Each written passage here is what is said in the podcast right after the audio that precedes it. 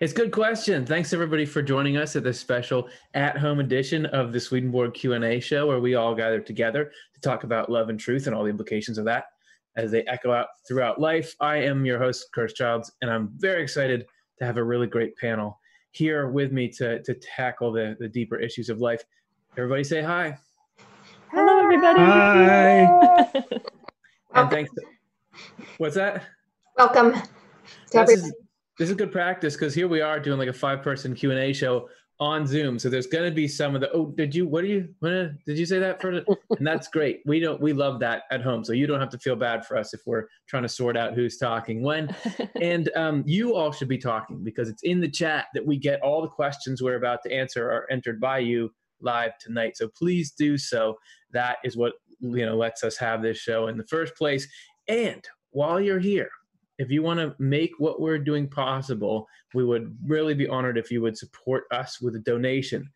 You all you have to do is go to otle.causevox.com. The link is in the description. You just click that little see more and it's right there. And if you donate during the show, two things will happen. One, you'll get a thank you from the thank you sign made by my daughter.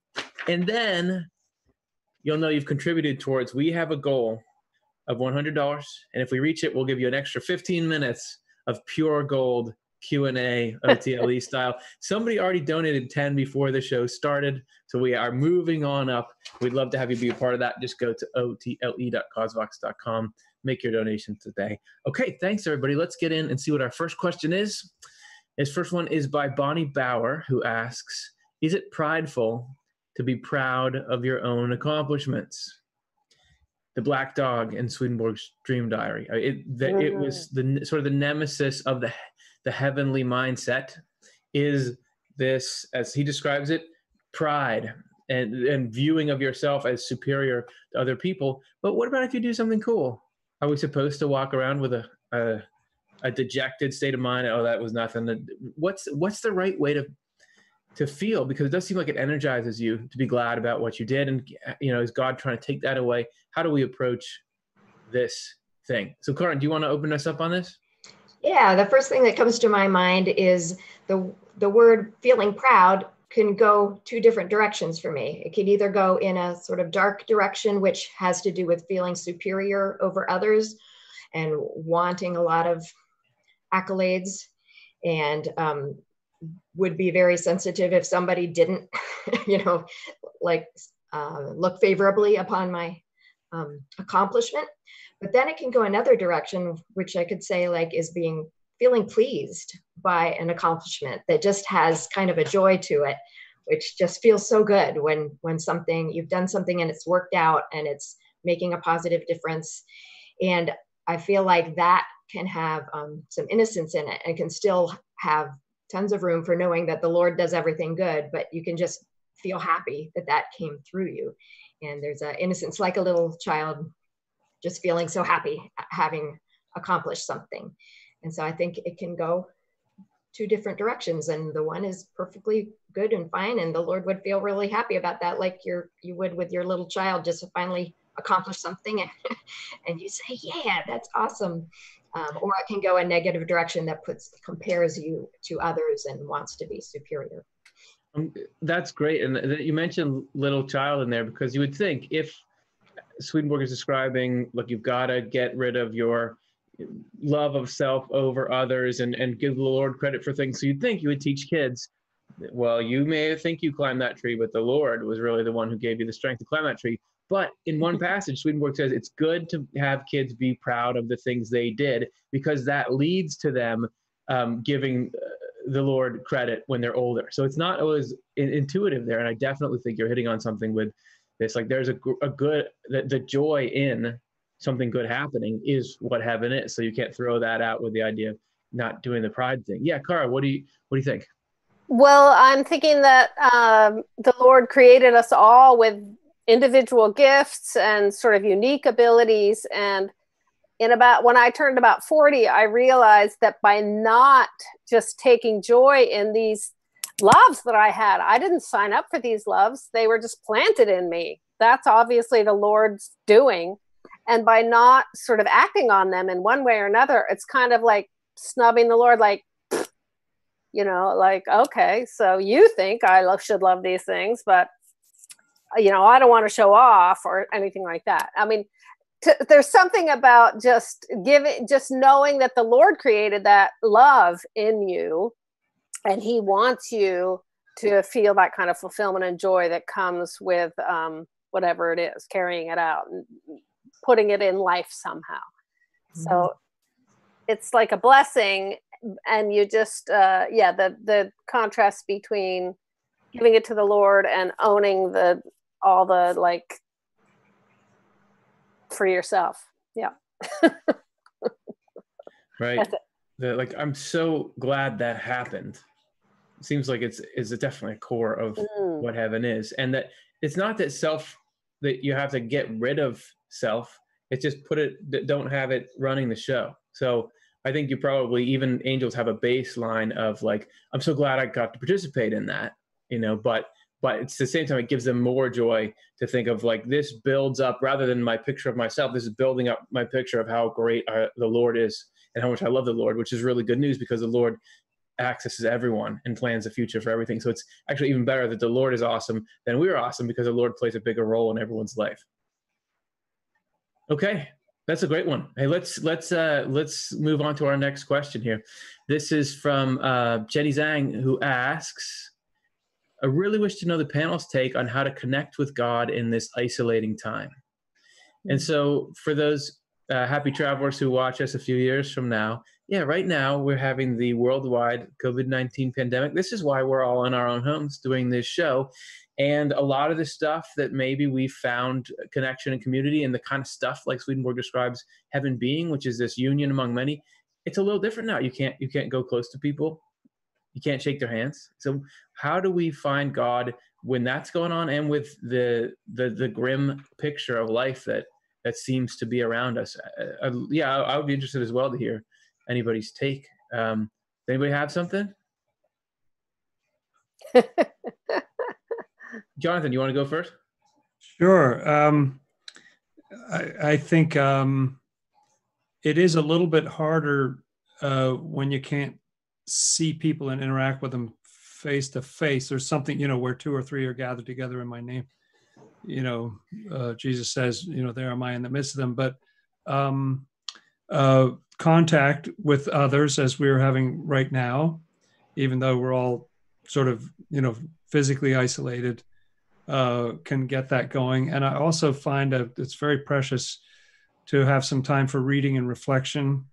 I do it first thing in, in the morning, but you can do it at different times. And um, I find that helps because something about the the Bible, I read the Bible and I'll read some Swedenborg and the fact that that stuff is hundreds to thousands of years old kind of lends some perspective or something and, and it's sort of a timeless thing. So that helps me feel more connected to the order that lies underneath all of this, you know, uh, pretty crazy stuff that's going on on the surface here.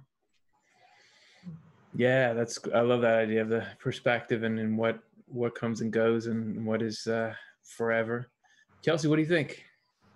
Oh, me. Um, well, the only the main thing that comes to my mind or what's been helping me with connecting um, is really just uh, becoming aware of the natural world around me. So just like, I mean, in the part of the world that I'm in, it's springtime, and um, but you know, even just paying attention to the clouds or the you know spending some time outside or noticing plants that are growing and um, paying attention to birds. I do I do think this sort of, I mean, I I just for myself it's a commitment for me to just go get outside every day um, and just spend some time um, outside walking or or even just being outside in the elements, whatever they are. And there's something about grounding yourself just in the present moment that I think um, really uh, o- opens up some sense of the presence of the divine that's here all the time, even though things can seem so uncertain.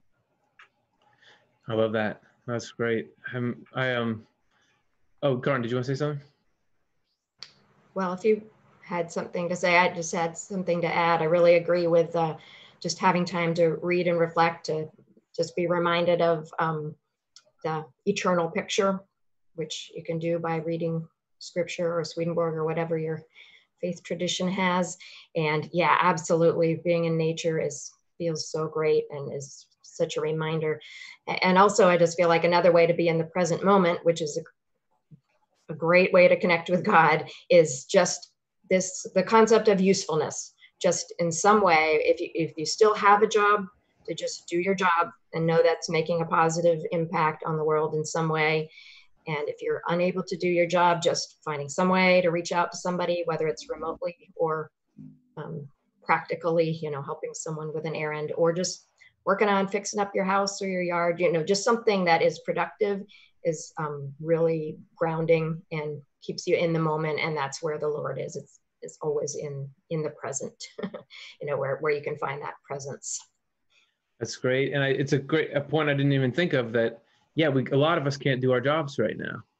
And this is this central, in some ways, connection to God is through usefulness. God created the universe so usefulness would exist.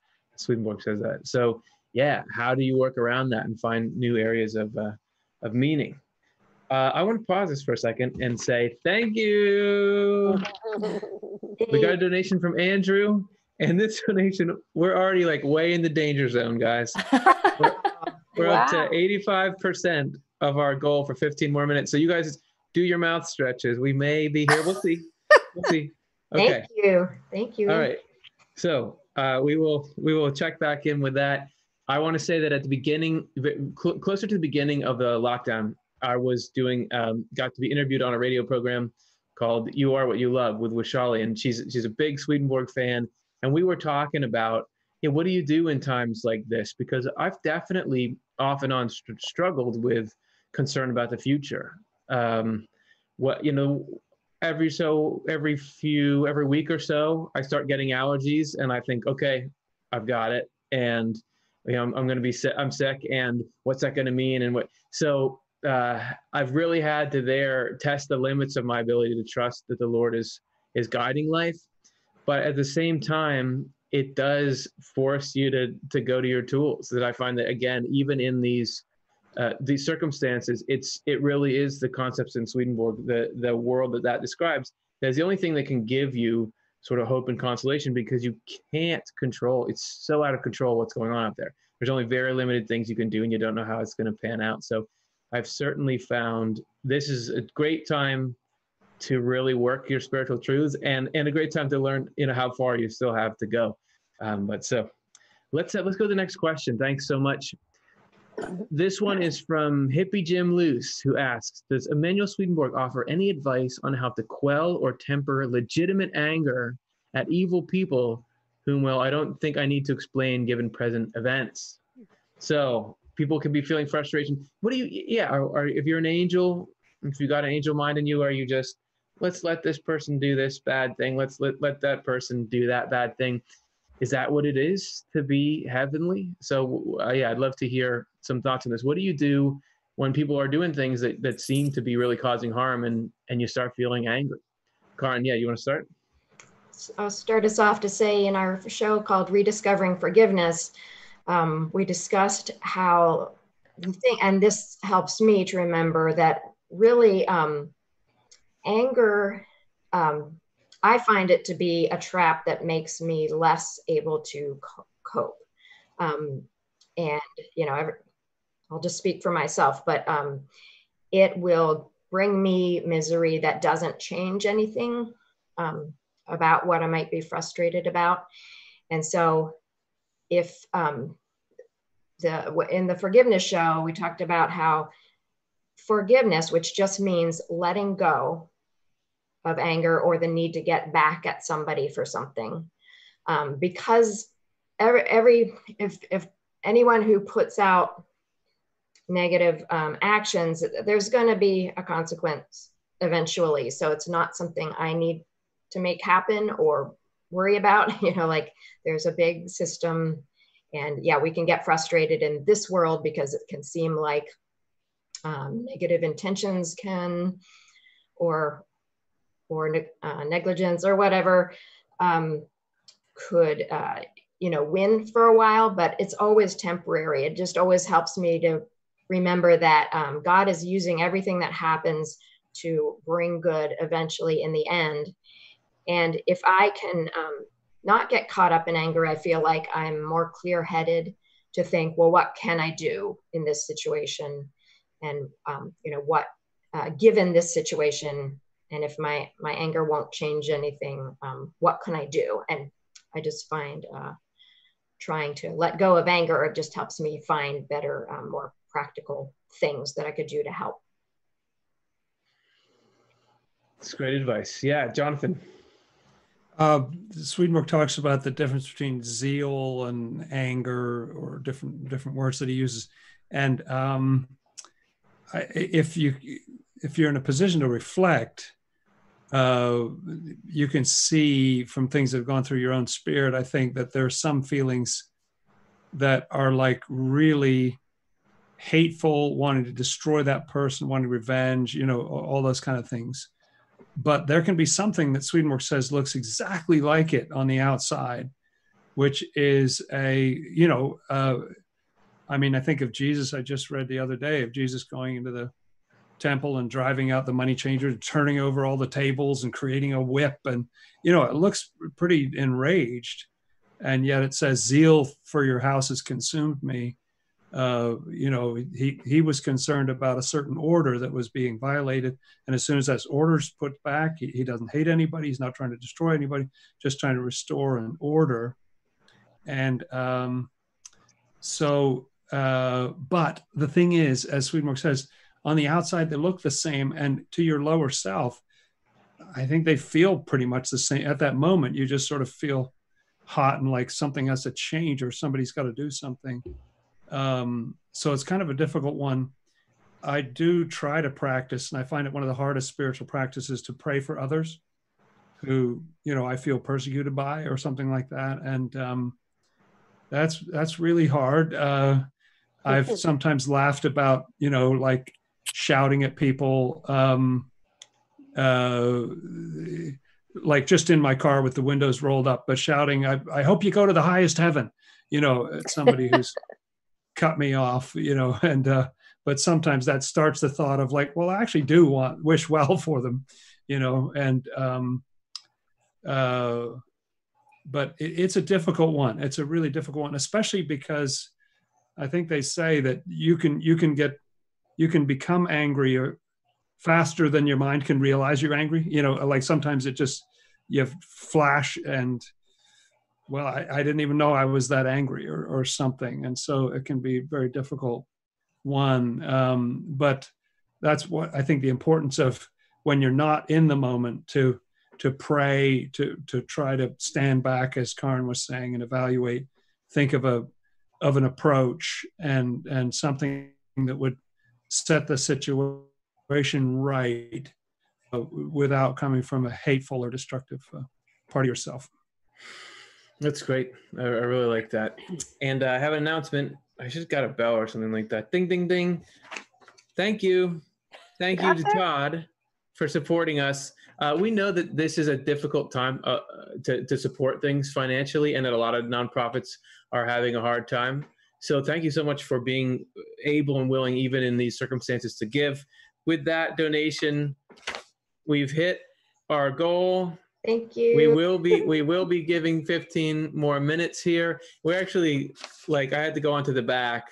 We're we're way way way uh many many percentages over our goal, and we're happy to give 15 minutes. We love doing that, and it's really just a token because all the money that you give goes we put right into the machine that makes this programming possible and, and helps us accomplish our larger mission of taking all this stuff and bringing it out to the world because we see the good it's doing in our own lives.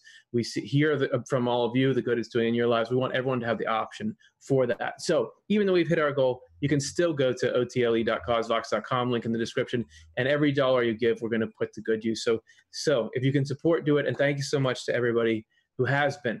Okay, so we're talking about anger. Uh, yeah, Kara. I wanted to talk about the concept of zeal as well. Um, which Swedenborg describes as uh, the feeling of wanting to protect something that you love very deeply. So if you look at it that way, um, you know, it's not an evil feeling, but you still have to figure out how to manage it. Um, another thought I had was the that thing about resentment. Um, sure, you can haul around two thousand pounds behind you for the rest of your life about whatever it is that you resent, or you can let it go and trust that somehow God is has his finger on the pulse of all this. Uh, and the other thought I had, which does not satisfyingly answer the question, but Swedenborg really makes a big deal about how we are not, that we cannot make spiritual judgments of other people. It sure feels like we can sometimes, but he's that it's not our business. What it, what we see is not always the whole story, and so trying to hold on to some thread of that, no matter how frustrating it might feel, um, that, to me, it's just more practice in letting go and letting God. Like I don't get it, Lord, but I hope that you've got you've got things taken care of. Mm-hmm. It's a great mantra uh, to remember, and um, I definitely find myself struggling with this because it's very easy for me to feel like, ah, this person is doing this and they're getting away with it, and it's not right, and I don't care about good being good because this is preventing evil is good.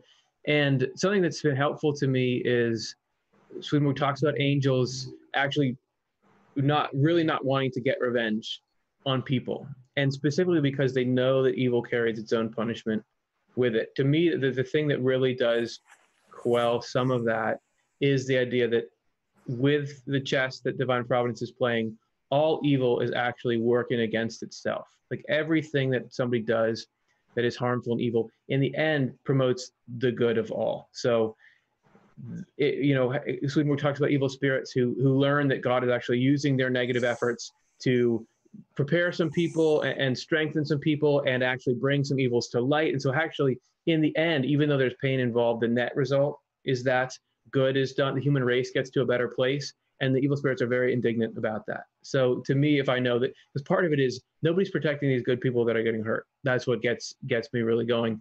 Uh, but to think that providence it's it's a test for me of how much do I really think Providence is pulling the strings, and sometimes I can believe it, and sometimes it's a little it's a little beyond uh, for me. Uh, Chelsea, did you want to weigh in on this?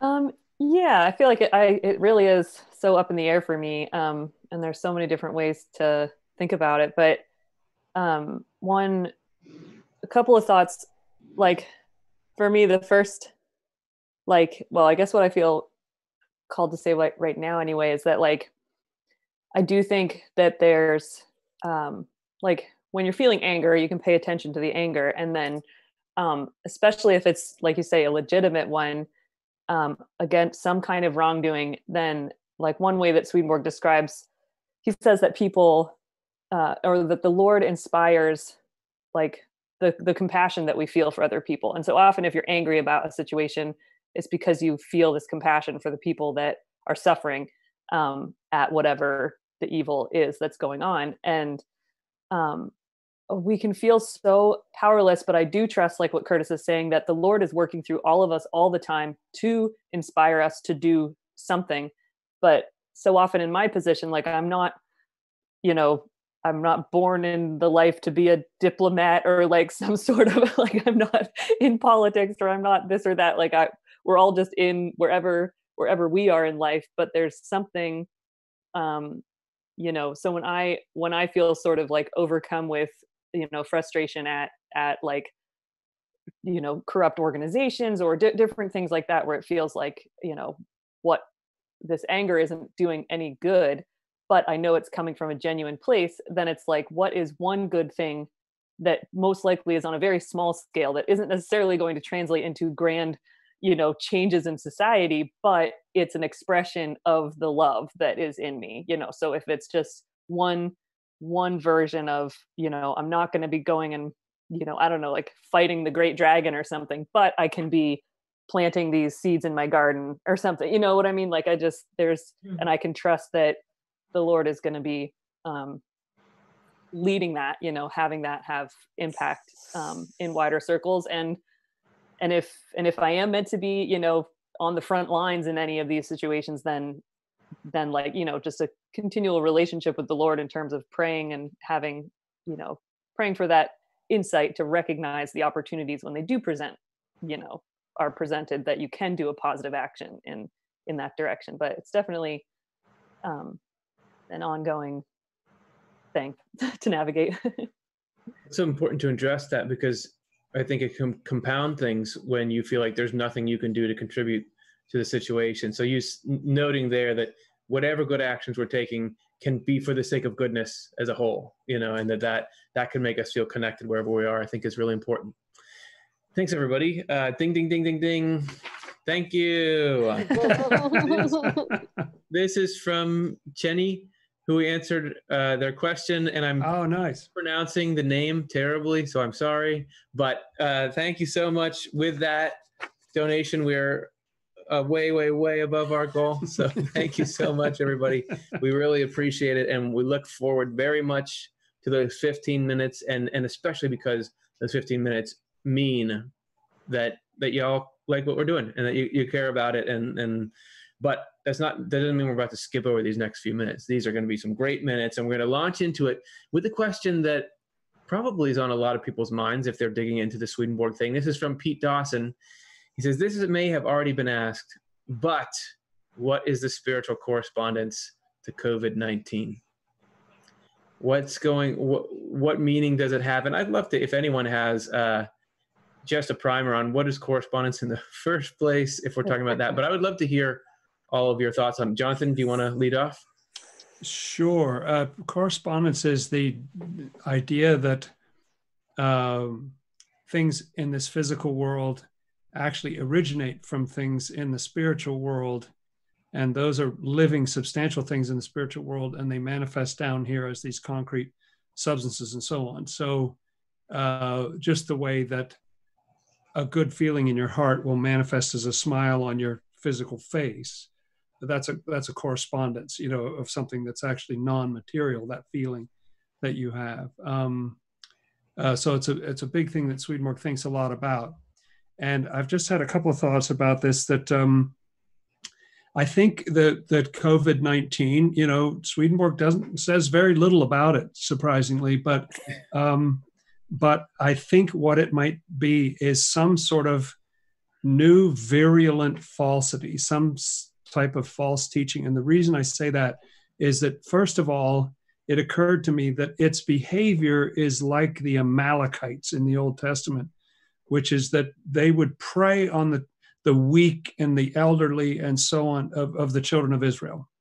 You know, people who are strong, they, it wasn't much they could do about it, but they pick off the hindermost. And, you know, and the Amal- Amalekites correspond to this kind of virulent falsity.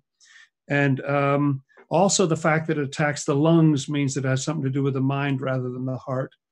You know, it's very much a lung situation. I'm fascinated that several people have reported that it causes hallucinations, uh, which also have to be like, like, the mind is is disordered and disoriented and all that kind of stuff, which is what um, a really bad teaching, a bad falsity can can do. And it's um, divisive, isn't it? Like the effect on us all has been to try to keep away from each other and so on. So I I don't know what falsity, what bad bad teaching. You know, it's pretty easy with Swedenborg because there's only four boxes.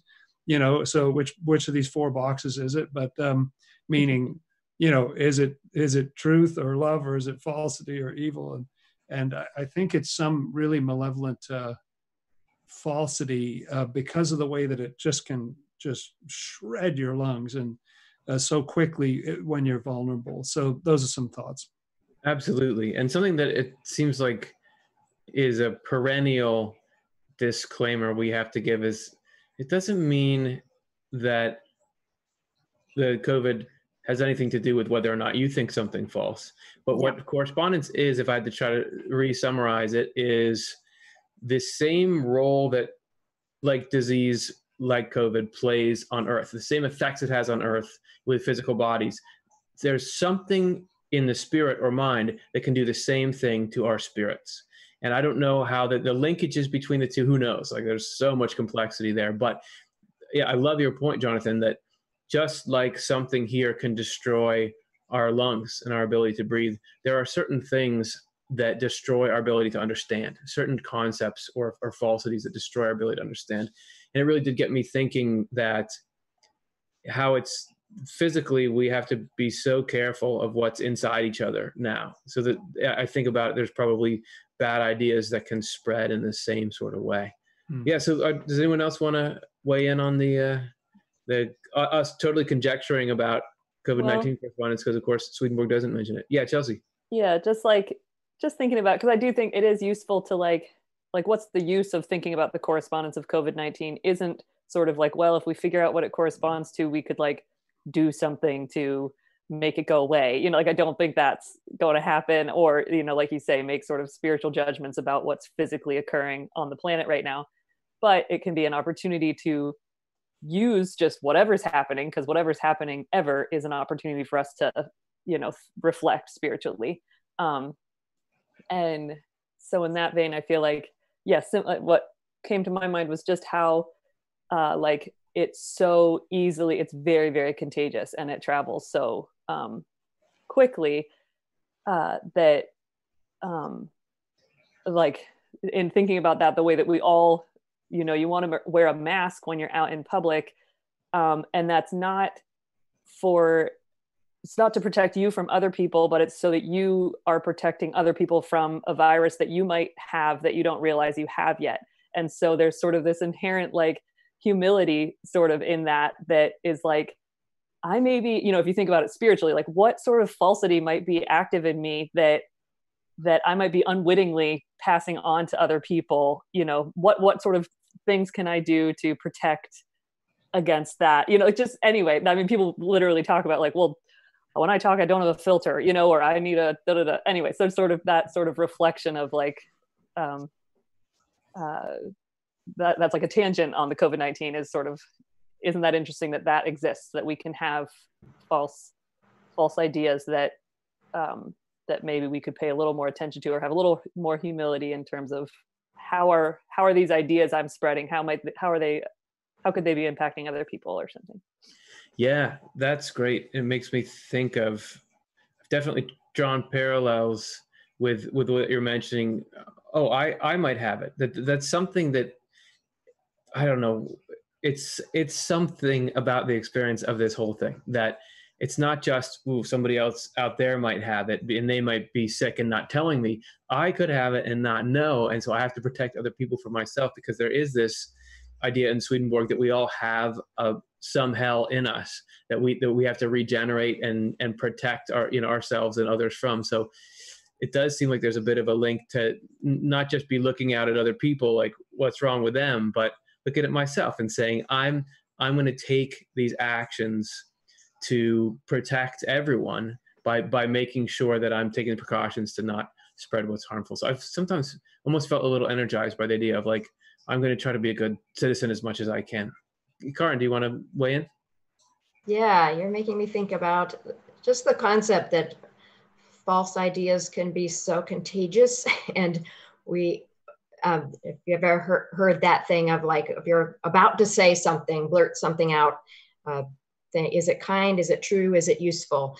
You know like what am i spreading rumors about? Or you know what am i saying? What am i complaining about? Is it is this truth or is this you know uh, or is this just something i'm venting and it's not kind true or useful and how contagious it can be and that's just fascinating to think about this. And also, the other thing I think about is that I, th- I, think this is unprecedented. Certainly, there's been epidemics all throughout history and pandemics, but to have this be so worldwide and us all uh, aware of each other so much around the world is such a picture of how we're all in this together. And that I think hell wants to spin it to that we have to watch out for each other, you know, like each other are the enemy but really it's like we are all the enemy is the disease and the enemy is falsity and we are all in this together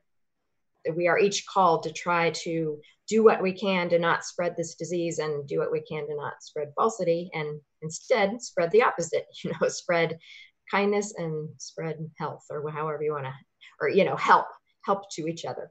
Yeah and that just like makes me think of um you know uh, the the main example that that brought to my mind was like the times when I'm on social media and I'm considering, do I want to make a comment right now? Like, do I want to share this thing or do I want to, like, just thinking about how we're living in an unprecedented time of sharing information um, through Twitter feeds and social media channels, you know, Facebook and stuff. And, and so sort of that, that can just is happening at lightning speed. And so the kind of like, wait a second, can I take a moment and really think, is this, what good is this doing, you know, in the world? Like you're saying, kind, kind, true, or useful is this this this has real impact if i just share this little internet something you know to re- recognize there's an impact there and and is that a choice that we want to make or not you know?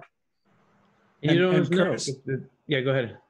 If I can just uh, underscore something you said um, already, but that um, Well, then yes go ahead for sure. Swedenborg explains that uh, this world has its own cause and effect in it. It's a whole world of you know cause and effect here, and so the reason somebody gets it or somebody else doesn't get it, or that's mild for one person and worse for another person, has nothing uh, to do with the condition of their spirit. You can't judge about somebody else's spirit because of the physical problems that they go through. Um, it's just that a body that is weakened or older or has some pre-existing condition or whatever will be more susceptible because of physical cause and effect. And that in the spiritual world that same kind of cause and effect you know if you're spiritually weak then you're more susceptible to an idea. Whereas if you have a, a, a more um, robust sense of what's true you can reject you know so no I, I mean it sounds good but no no no that that doesn't square with god's love or, or something. Mm. That's and right. you can reject ideas more more readily. Right right. Hey everybody. Bing bing bing bing bing bing bing. What? Thank you. I want to say thanks to Angela. And then I want to say thanks to Pete for your donations and helping us do what we're doing. We've got, we hit our goal. We went around to the back. Now we're back up this side here. Thank you so much, you. everybody. Wow. We really appreciate it. that's that's Uh, awesome Thanks for making this possible. And if you want to support and you haven't already, otle.causevox.com. Thank you so much. I want to say to Chelsea, your point about the sharing of the memes and things it does make you think. You don't always know if what you're putting out there is is helpful or harmful. Just like we don't always know, we don't know. Am I am I contagious? So because most people think what they're about to share is is good to share, but we don't know. We don't know because we're blinded by our own our own bubble that we're in. Um, so, and, and Karin, what your point that hell is trying to make us think it's each other, but it's not each other. It's the virus. That's a very good uh, correspondence for falsity and evil in general, which I think gets back to uh, the question about anger towards other people. That all evil, according to Swedenborg, is like a virus. It doesn't originate. Even the person who who enacts it, it didn't originate in them. That really, if you look at it from the angelic perspective, it's like this person caught this horrible disease, which is evil and falsity, that comes out of hell and the Mm. person was susceptible to and they were infected. So sure, on a certain level, they're guilty of it, but on another level, they they were victimized into having this foreign lifestyle come into them, just like it's that somebody could try to get too close to me and that could be a real problem, but it's not them it's the fact that they've got this virus in them. The virus is not them. You can when you get down with there with a microscope, you know, like you know, we can do a test to say, is there this thing that's not you in you? Even if it's in your cells, it doesn't make it you. So hey, let's. and the uh, virus is using you to get to other people That's exactly right. Yeah right And then maybe that's using using people to make us get all hateful and revengeful, not the good zeal kind, because it's trying to infect us as well. Okay, let's let's move on and do another question. This is from Chrono Chromi. How long did Swedenborg keep track of his dreams, and how did they affect his other spiritual works? We got Swedenborg beginning with, well, beginning. It depends on where you want to put that that demarcation, but did that go on forever? What what was Swedenborg's story with dreams, and how did that affect his his other spiritual works? Yeah, Jonathan, you want you resident historian, right? Yeah. i mean i i don't want to take anything away from anybody but the um uh there's some evidence that he had a dream book he speaks about dreams and stuff that he had going all the way back to 1736. Um, and so if you extend that into a spiritual diary from 1736 to 1765, he was recording dreams and visions and experiences like that, at least that we know of. Like it was a long time. And 1736 is uh, a good seven years before his real spiritual awakening and vision of Jesus and all that kind of stuff that he went through. Uh, so it and he seems was 40 to me he was 48 just to say for people who don't know that means he was 48 years old when he 40 yes you add Yeah. 12 to whatever the years in the 1700s that's right. And uh, so uh, and then in his mid 50s he really had the breakthrough and then kept writing till he was 84 and um, uh, and i think the effect it has on his works is uh, partly that this was where the spiritual world i think first leaked into his consciousness in a in a different way. He'd had childhood experiences of angels in the garden and things like that, but I, I think this really informed his adult mind about correspondences. I think his dreams were teaching him things and and getting him thinking about things in a different way. And uh, so I think that's where at first I've thought about the fact that in the Bible Nicodemus is is one of the leaders of the hierarchy at the time, and he comes to see Jesus, but he but he only comes by night, you know. And I think uh, there's something sort of showed up for Swedenborg by night, like the, he started to visit the Lord by night, and bit by bit it crept into his daily life. Right. And once it was there, the, the dreams became really intertwined with everything. There are passages in his journal of spiritual experiences where he's having a dream, but in that dream, he's observing a spirit who's in the spiritual world. And when he wakes up, he talks with the spirit from his waking mind about what they were doing in the dream. So it's like dreams are, and dreams seem to be able to feature characters that really exist apart from Swedenborg's mind. So there is a dream filter. Angels will describe things and it will come down in symbols and correspondences. But dreams became an integral and integrated part of his whole spirit. You can't really separate him from the spiritual works. Yeah, I I just read something in in his spiritual diary that in which he was in a dream. He was dreaming, and a spirit near him was dreaming, and then Swedenborg woke up, but the spirit didn't wake up yet and was still in the dream.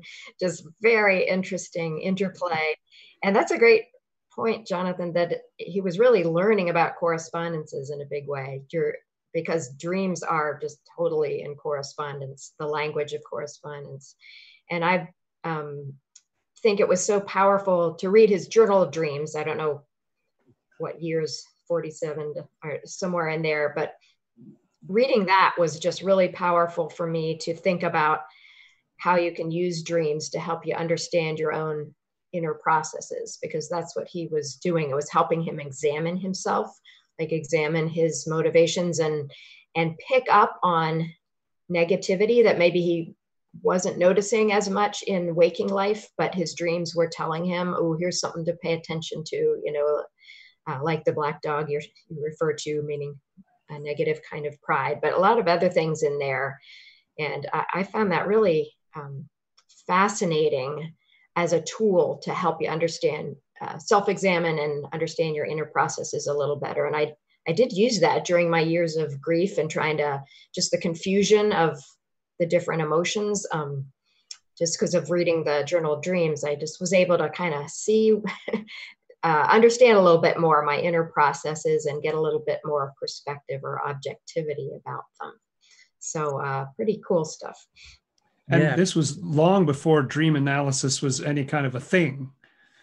Uh, this was not Jung yet. This wasn't, a, you know, uh, this people didn't really do this. I mean, some people say it's a very early example of somebody really documenting and studying their dreams. Yeah, and with cool, cool effect. And I do find the documenting dreams really makes you remember them more. As soon as I start journaling any dreams that I have, suddenly every every night they're vivid and I remember them. I've only done it a few times, but it seems to have that effect. Hey, should we do another question? Let's do it. Why not? We're here. Right. This is from Tom E. Tom E says, Does Sweet Emanuel Swedenborg explain any correspondence between time as we know it on Earth and time or states in the spiritual world as in in quotes a day is like a thousand years and a thousand years is like a day. So what's so what what's the deal with time going forward? Uh, what what's it like to slip out of time and into states? What how do you how do you explain one in terms of the other? Does anyone want to talk about time and states and things like that? Yeah Karin? Yeah, I think if I'm understanding question right, um, what it makes me think about is that life in the physical world gives us a basis, like uh, an analogy by which we can continue to think about things, uh, continuing on into the afterlife. and for instance, uh, an easy one to start with is seasons.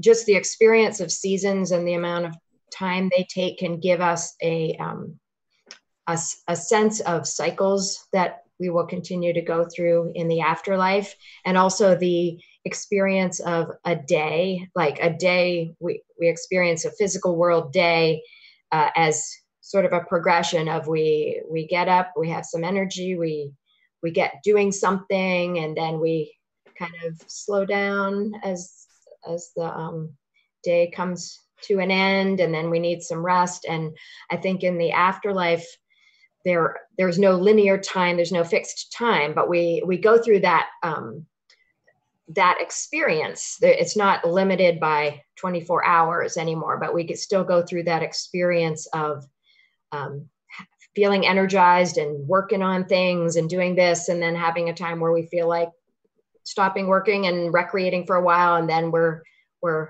um, losing energy and want to just rest so we will still have that experience, and that's called states. You know, I guess if you were trying to match the spiritual world with the physical world, like like Tom is uh, indicating, a a day could go for a thousand years for someone, you know, for a thousand Earth years for somebody in the afterlife, or vice versa.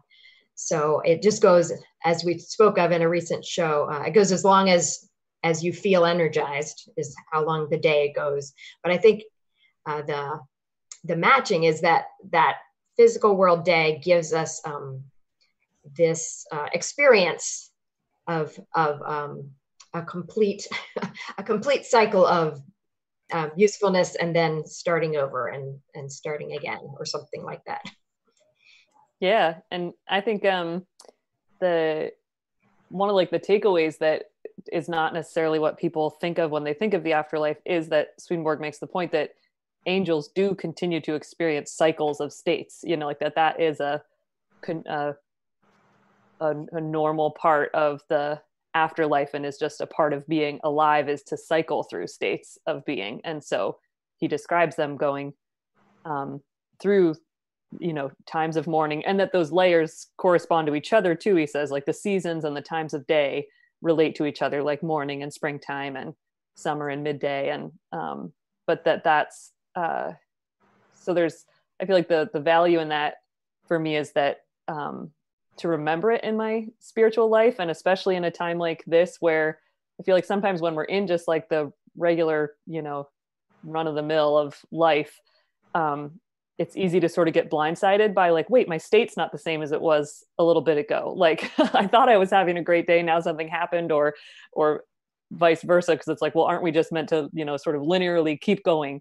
Um, but uh, i feel like especially when life has slowed down in this sort of quarantine time and everything it's really to realize like every day is sort of the same and yet it really has a different quality. There is this continual changing of state that's happening and Swedenborg says that the Lord alone governs even all the changes of state that we go through. You know, every every single shift in our state is carefully governed um, by the Lord, and so there can be that like uh, you can sort of give a little more room for even you know what we might consider more negative states or the the sort of slower um, lower states that we might go through. Um, that that's that that's actually part of a um, you know can be part of a healthy spiritual life to fluctuate and have and have those shifts happen that's right even if you're on vacation on the equator it's going to get a little cooler at night so that's good to be, uh, be realistic and think that i'm going to go through these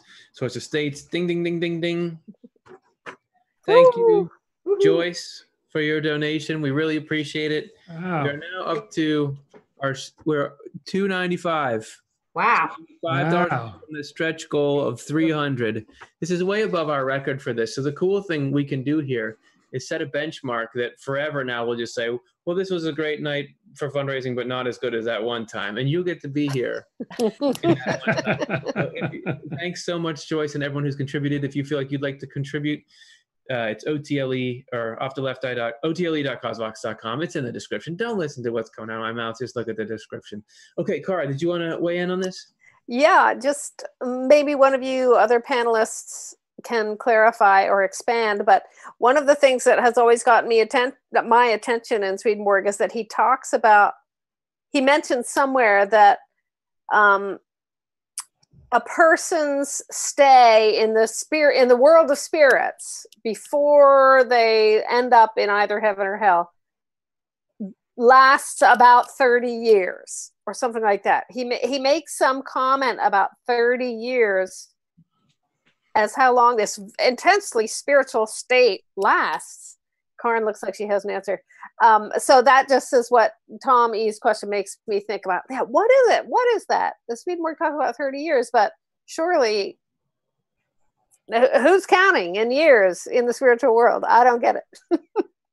I was just I was just thinking about that and was maybe going to add a comment and yeah, if I remember right, it's like no more than 30 years. It can be a lot less. But yeah, why is he talking about years at all? And my guess is that it just means um, if we think about about the amount of change and progress we might make in 30 years is what just I think of it as. Like it's actually not a fixed set of time and it's not something that you can measure. I know there are widows and widowers that worry about, oh no, it's been 30 years. Is my spouse moving on without me? But I really don't think it's anything like that. I think it's probably just, uh, again, like just like we can think about like how we might change during one day, you know, from energized to now having fun, now resting.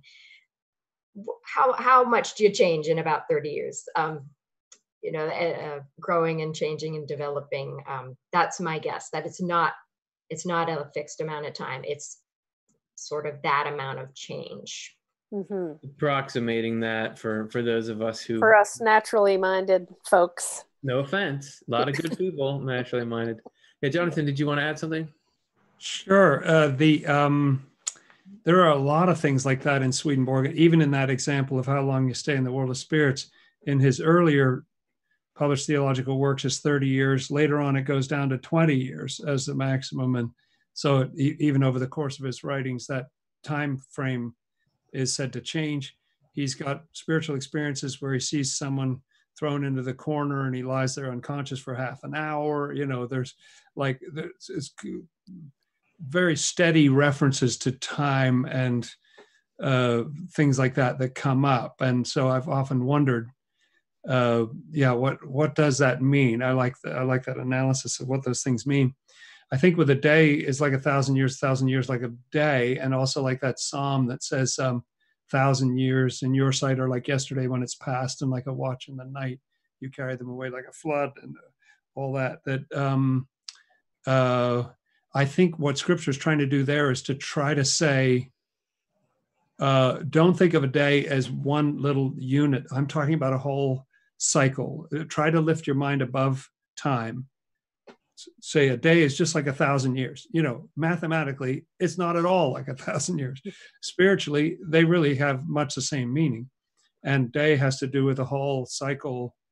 And I like the idea that that in our cycle, like we wake up like our hearts we start with the heart you know that's first thing in the morning it's the we start in a state of love and then we come into more understanding as the day goes on you know that's when the sun is high in the sky and and and then it it starts to wane and we uh because you know we're less sharp and and all that and and uh then the cycle repeats itself. But I, I like that idea of moving from love to truth as we go th- through our day and then uh, ending up in more sort of obscurity on a given point or something uh, and then starting over again. And the love pulls us forward again uh, so those were some thoughts Yeah, awesome. And it could we could have a tendency to think that time, like we have it here, measured in increments of clock movement, is it's really sort of the more realistic adult thing in this sort of airy fairy states in the afterlife doesn't seem like it has the same doesn't hold the same sort of water. But really i think it's the other way around and i have two examples of that. One is a concert and another is a conversation. So let's say there's a concert and it's a, a big band and everybody like that's there is really excited to see them and i'm backstage i'm managing the concert and i say okay we want to have this be concert be 95 minutes and 30 seconds so get out there the concert goes into the people on stage can feel it and they know like now is okay we did it are we going to do an encore? We'll feel the crowd out. It's a state you know it, it begins and it goes and it has an ending. It's much you do things by that state it's it's silly to do them by the clock.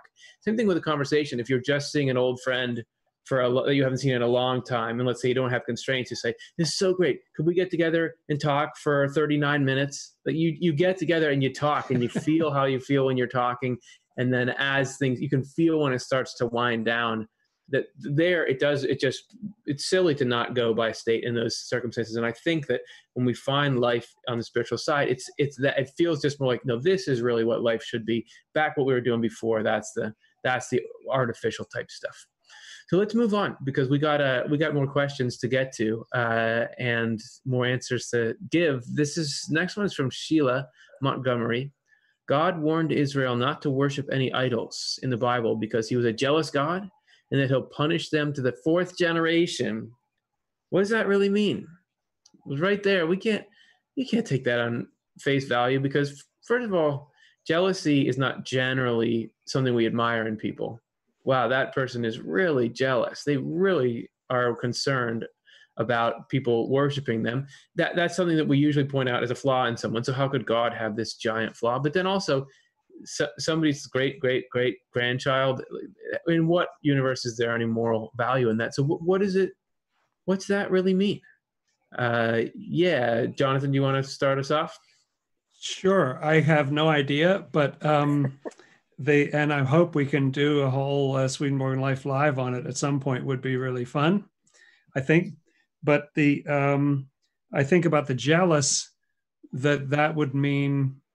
Uh, Swedenborg has this great passage where he says that the Lord wants a complete and total submission, and not that we be partly our own and partly the Lord's. Uh, and the reason is not actually that he's got a jealousy problem. Uh, it, that's the most selfless love imaginable. We can't even conceive of how selfless God's love is. Um, but it is about the fact that um, we're better off if we love God above all and our neighbor as ourselves and all that sort of thing, you know. And so jealous of other God, like just really means, hey, don't worship those other things. They're not doing you any good. They're idols that can't speak and so on.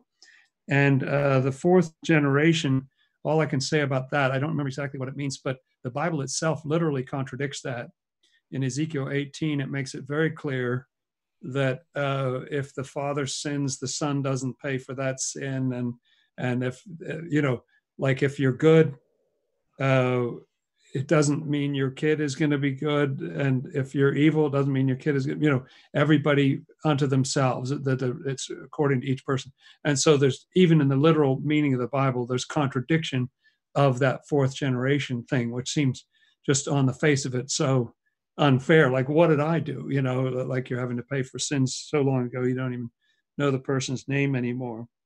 Uh, but I don't know exactly what it means. hey, thank you, Gloria. Appreciate it. Gloria with her donation.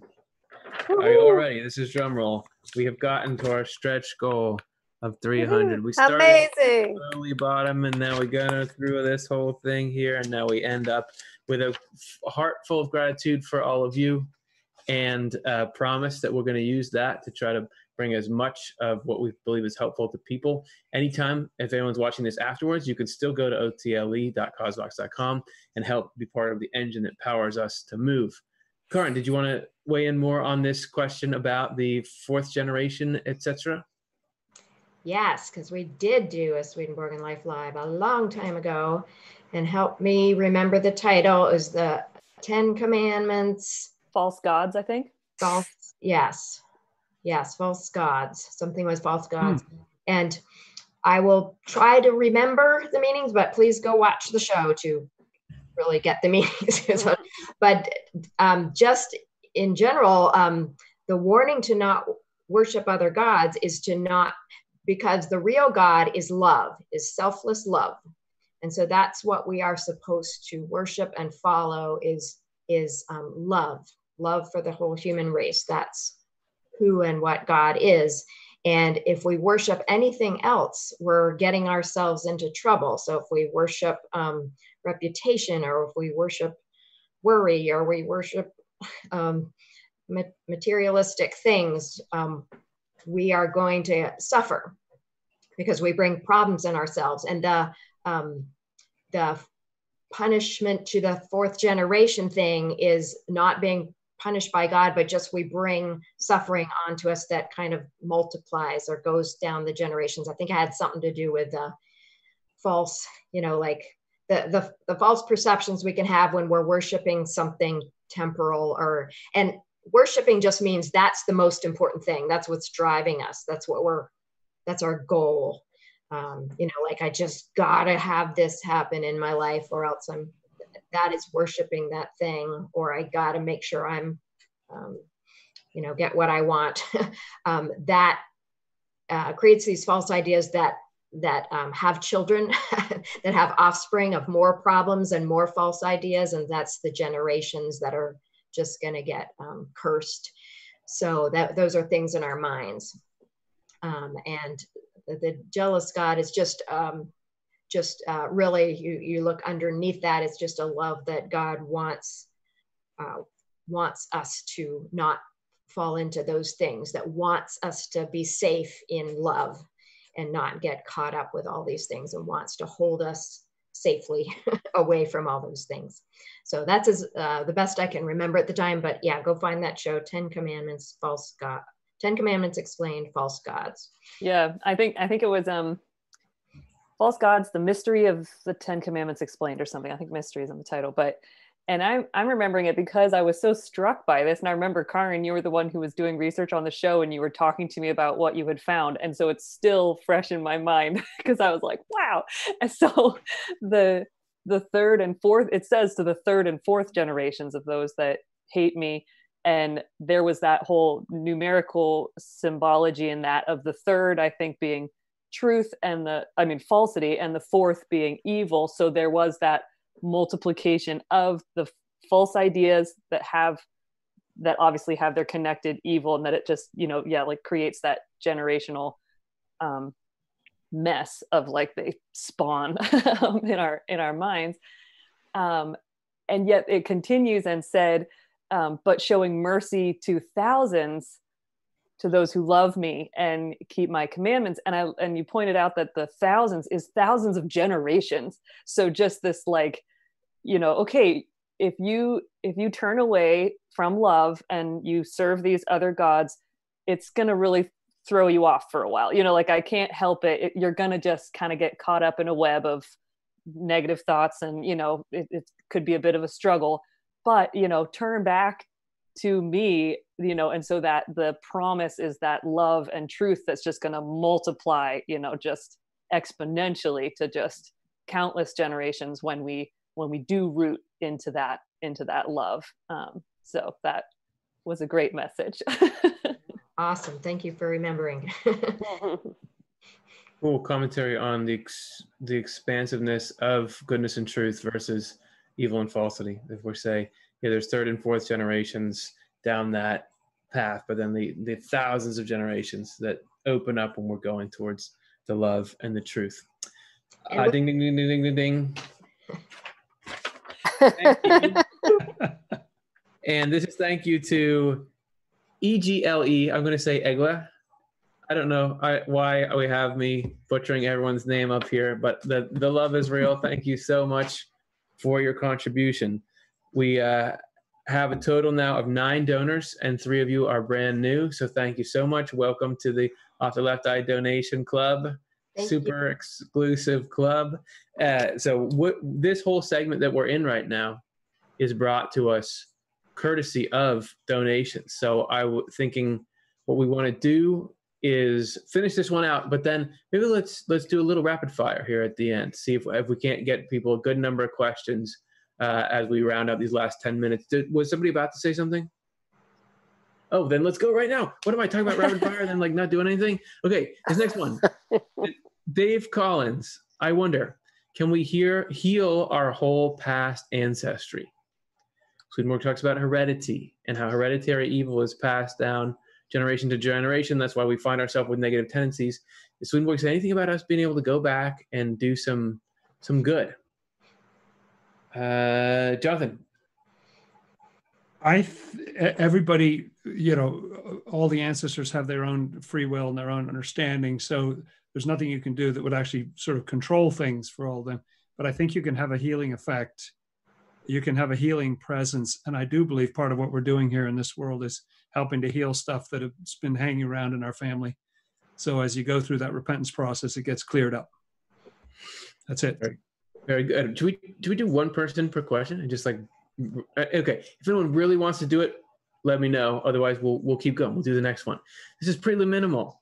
How can I be a more genuine, authentic, good person with unselfish intentions and true, caring, awesome love for others? Can you give me the Can you give me the the quick explanation? How do we get there? Does anyone have any tips? It sounds like the kind of person we all want to be. Yeah, Cara, do you want to start off? Uh, I think it's just stop being the opposite of that.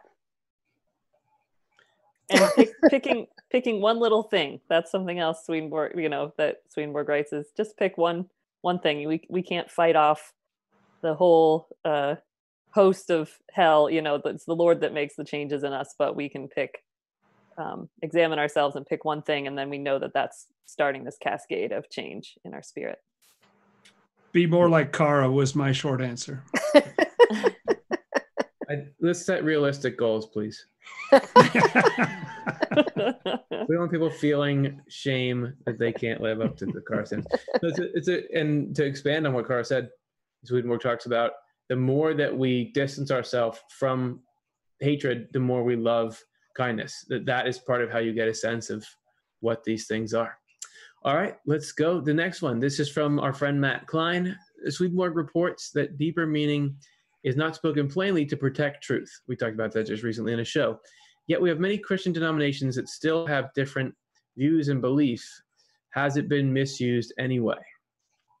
So even even the external sense is is able to be twisted around. You know, are are we getting some of the things we're trying to prevent against happening? Uh, yeah, Karin, do you want to start? I'd say it's um, good to remember that because a lot of damage has been done by misunderstanding and misusing the literal sense of the Bible.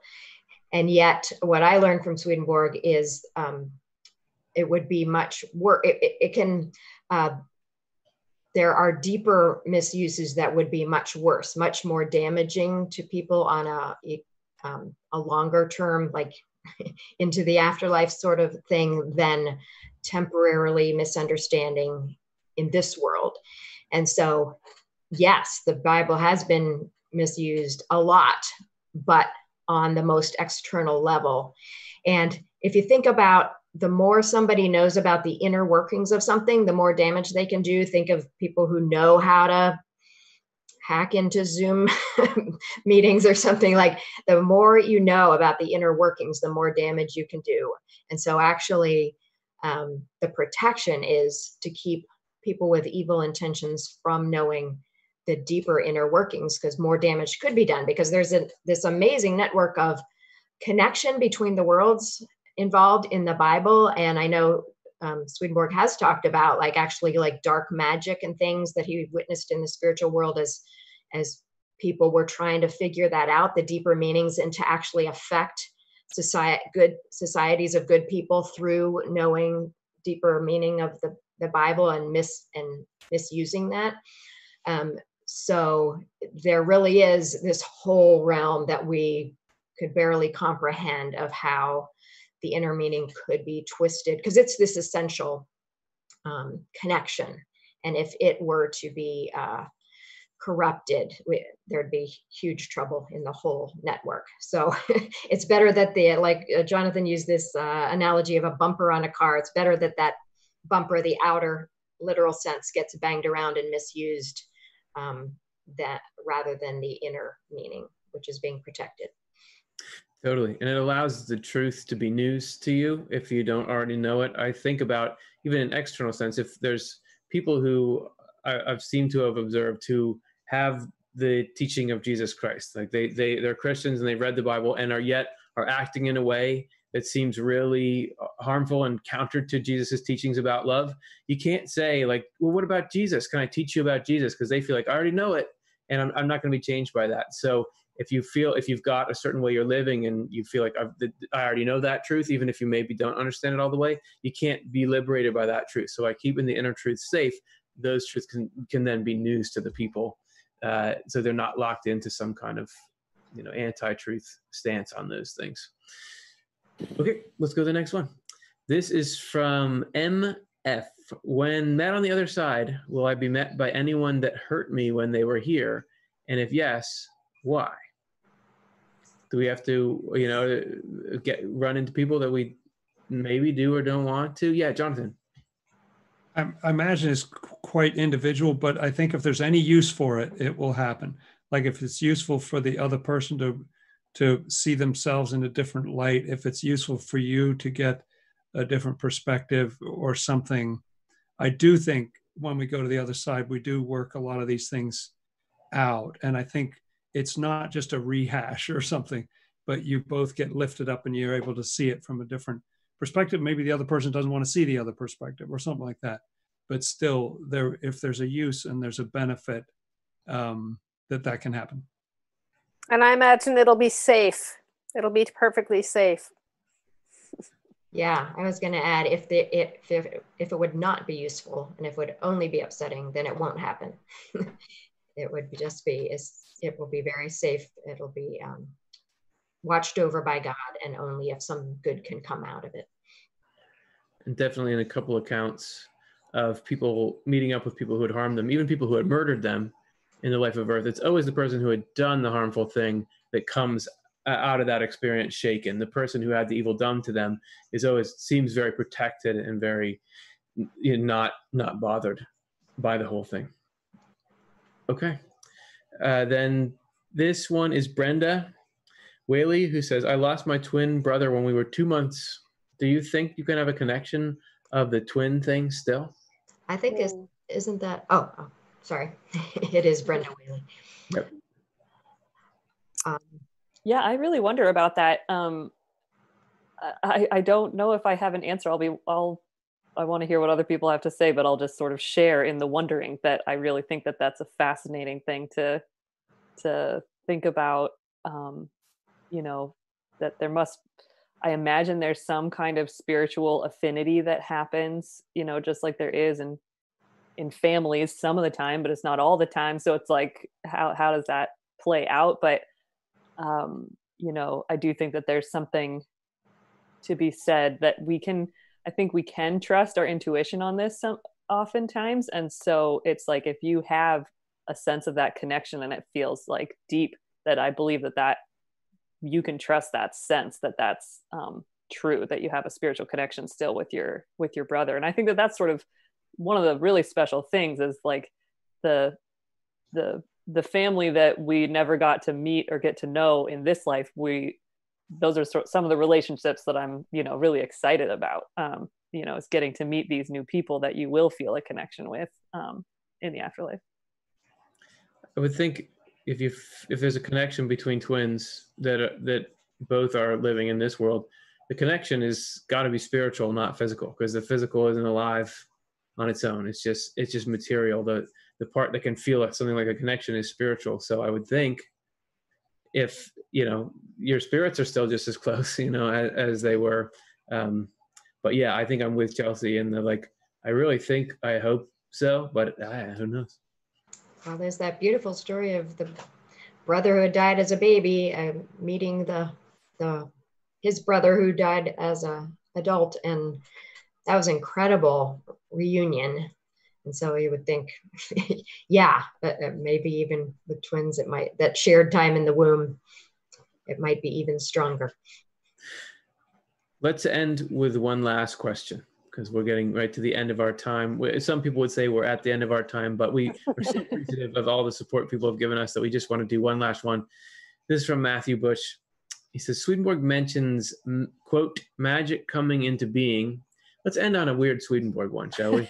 when when explaining the inner meaning of Genesis 12, what kind of magic is he talking about?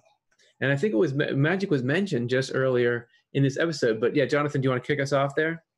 Sure. I, I think it's the, uh, there was a more of a knowledge of correspondences back then.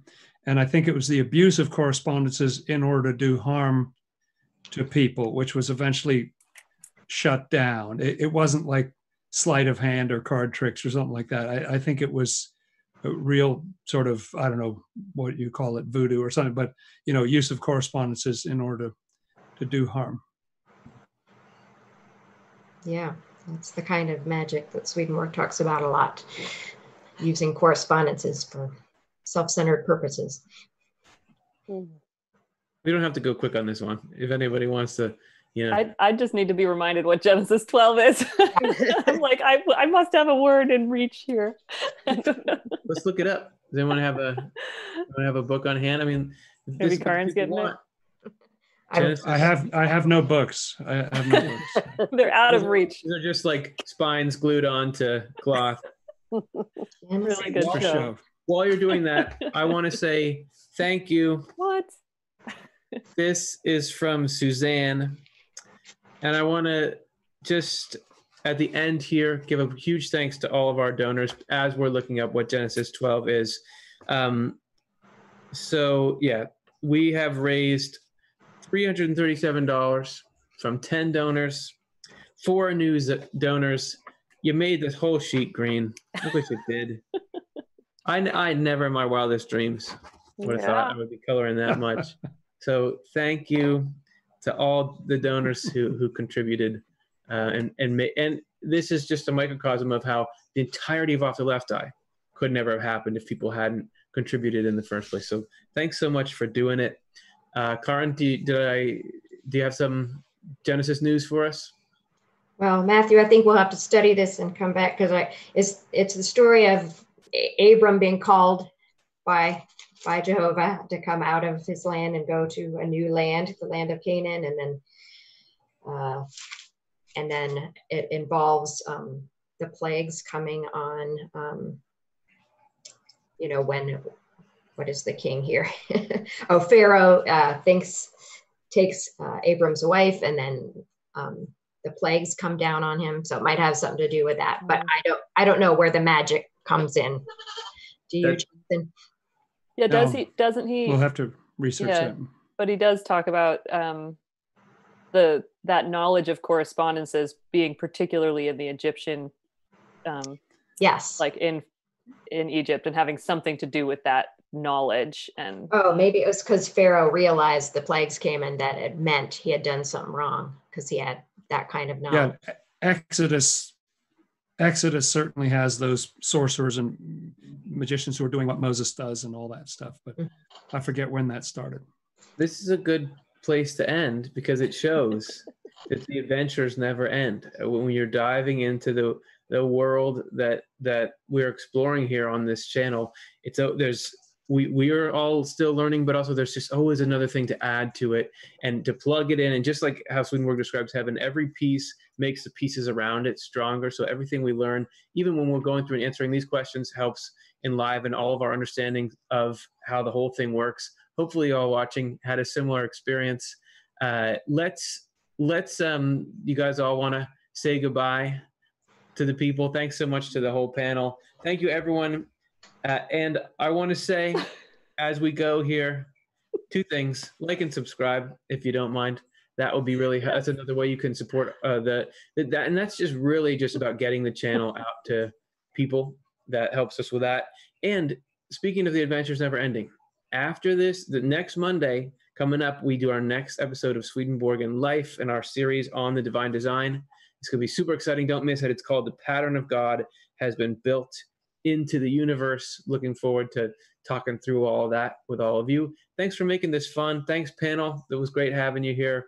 Thanks, And, uh, everybody. Thanks for all your great questions. Have a Thank good you. night, everyone.